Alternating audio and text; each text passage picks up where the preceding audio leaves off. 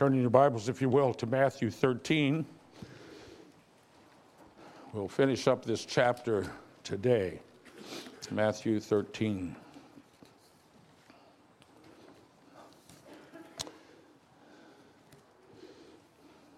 We'll look this morning to verses 53 to 58, the last paragraph of this chapter. In every state in the U.S. seems to have some popular slogan that uh, they use to define themselves. So Washington calls itself the Evergreen State, and uh, Montana calls itself Big Sky Country. But one of the most interesting mottos is what you find on license plates in Missouri. They are the show me state. Missourians take pride in being doubters. And these days, many people not from Missouri share their outlook, I suspect. But in such a time as this, when we often ought to be slow to believe everything we hear, we also need to be careful not to cross the line from doubting that's healthy into skepticism that refuses to believe. And that's what our text is about this morning. Let me read it Matthew 13, verses 53 to 58. When Jesus had finished these parables, he moved on from there. Coming to his hometown, he began teaching the people in their synagogue, and they were amazed. Where did this man get this wisdom and, and these miraculous powers? They ask. Isn't this the carpenter's son? Isn't his mother's name Mary? And aren't his brothers James, Joseph, Simon, and Judas? Aren't all his sisters with us? Where then did this man get all these things? And they took offense at him. But Jesus said to them, Only in his hometown, in his own house, is a prophet without honor. And he did not do many miracles there because of their lack of faith. He suggests two simple truths that we have here. Two points. First is this don't stumble over the lowliness of Jesus. Don't stumble over the lowliness of Jesus. We love rags to riches stories. Stories of people born in poverty with few, if any, uh, opportunities who nonetheless beat the odds and rise from the ghetto and become great successes. We love those stories. Well, Jesus' life is not a rags to riches story, it's just the opposite. It's a story of God descending into our fallen humanity but rather than admiring such holy condescension, some hated him for it. That's what we see in this account of Jesus going home to Nazareth. They stumbled over his lowliness. So, what was it that offended the people of Nazareth? Well, it was not his teaching. Everywhere he went, people were amazed at his teaching. As he, they said, he taught with one, as one with authority, not like the scribes and teachers of the law that just uh, uh, quoted the experts. And even when Jesus visited Nazareth earlier, Luke re- reported that all spoke well of him and were amazed at the gracious words that flowed from his lips. And even down in verse 54, when Jesus began teaching, they asked, Where did this man get this wisdom? Today, people are like that too. They think well of Jesus' teaching. All kinds of people who don't believe in Jesus think, well, the teaching of Jesus is something to pay attention to. So that wasn't it. But what was offensive to the people in Nazareth? Well, it's not his teaching, but neither was it his miraculous works. You may recall that Jesus' very first miracle was uh, changing water into wine at a marriage feast in Cana of Galilee. That's just 10 miles up the road from Nazareth. Likely people from Nazareth were at that wedding. Certainly they heard about it, they knew about it. In fact, uh, uh, up to this point, virtually all of Jesus' miracles have been done in the region of Galilee, which is a fairly small area, and Nazareth is one of the small towns. Jesus was widely known throughout that whole area. In fact, in verse 54, the people of Nazareth accepted the validity of Jesus' miracles, saying, Where did this man get this wisdom and these miraculous powers? That's not what was offensive to them, the fact that he did miracles. So, what was so offensive to them? Well, it was Jesus' familiarity that they stumbled over. Verse 55, they said, Isn't this the carpenter's son? Isn't his mother named Mary? They go on to name his four brothers and talk about his sisters. They knew him there. He grew up there. Far as verse 57 makes clear, it was his hometown. But remember what Nathan, Nathaniel said when he met Jesus of Nazareth? He said, Nazareth? Can anything good come out of Nazareth? Apparently, the people of Nazareth who, uh, uh, thought the same way. So, all they could see in this hometown boy, Jesus, was lowliness and commonness. Can anything good come out of Nazareth? He could not be anyone special. He was just one of them. And they stumbled over his lowliness. Oh, but the lowliness of Jesus was about to get even more profound than anything they saw. You see, Jesus not, did not begin his life in obscurity and then rise to popularity. No, it's just the opposite. The Dutch theologian Herman Bavinck describes the humiliation of Jesus. Let me read what he says. Jesus descended always lower and deeper and more intimately into our fellowship. The way down was marked by tiers or steps, conception, birth, lowly life in Nazareth, baptism and temptation, opposition, disparagement, persecution, agony in Gethsemane, condemnation before Caiaphas and Pilate crucifixion, death, and burial. The way led ever further down from his home with the Father, and it led ever nearer to us in the fellowship of our sin and our death, until finally, in the deepest depths of his suffering, he gave utterance to the anxious complaint about being forsaken by God. And only then could he give utterance to the cry of victory It is finished. But Jesus' lowly identification with us sinners was part of the genius of God's saving plan for us, which is unfolded throughout the scriptures. We hear it in uh, Hebrews 2 since the children were flesh and blood, he shared in their humanity so that by his death he might destroy him who holds the power of death, that is the devil, and free those who all their lives were held in slavery, that he might make atonement for the sins of people. That's why he became human flesh.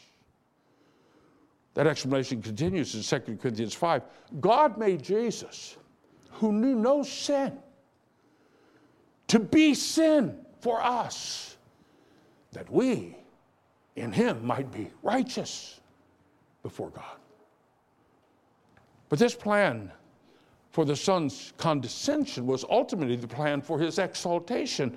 In that familiar passage in Philippians 2, being found in appearance as a man Jesus humbled himself and became obedient unto death, even death on a cross. Therefore, God exalted him to the highest place and gave him a name that is above every name, that at the name of Jesus every knee shall bow in heaven and on earth and under the earth, and every tongue confess that Jesus Christ is Lord to the glory of God the Father. That majestic truth of the humiliation and the exaltation of Christ was being lived out that day when Jesus visited Nazareth. It was exactly that great truth, at least a little piece of it, that they saw in his humiliation, that the people of Nazareth rejected. They stumbled over the lowliness, the humiliation, of Jesus. They refused to welcome the very one who came to save them. And it's exactly that same truth that people continue to reject to this day. The Apostle Paul explains that the message of the cross, and that's what the humiliation of Christ is about, all the way to the cross. The message of the cross is foolishness to those who are perishing.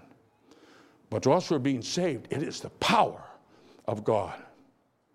You know, we're a strange lot, we humans. We like it when some powerful leader shows up on our workplace and pretends to be interested in what we're doing for a few moments. We think that's great. But somehow we do not want a God who gets his hands dirty and actually knows us like we are where we live. We're more comfortable with a God who stays aloof in heaven as some mystical other while we live undisturbed in our pathetic little real world. But that's not how God is. It's not what Jesus has done.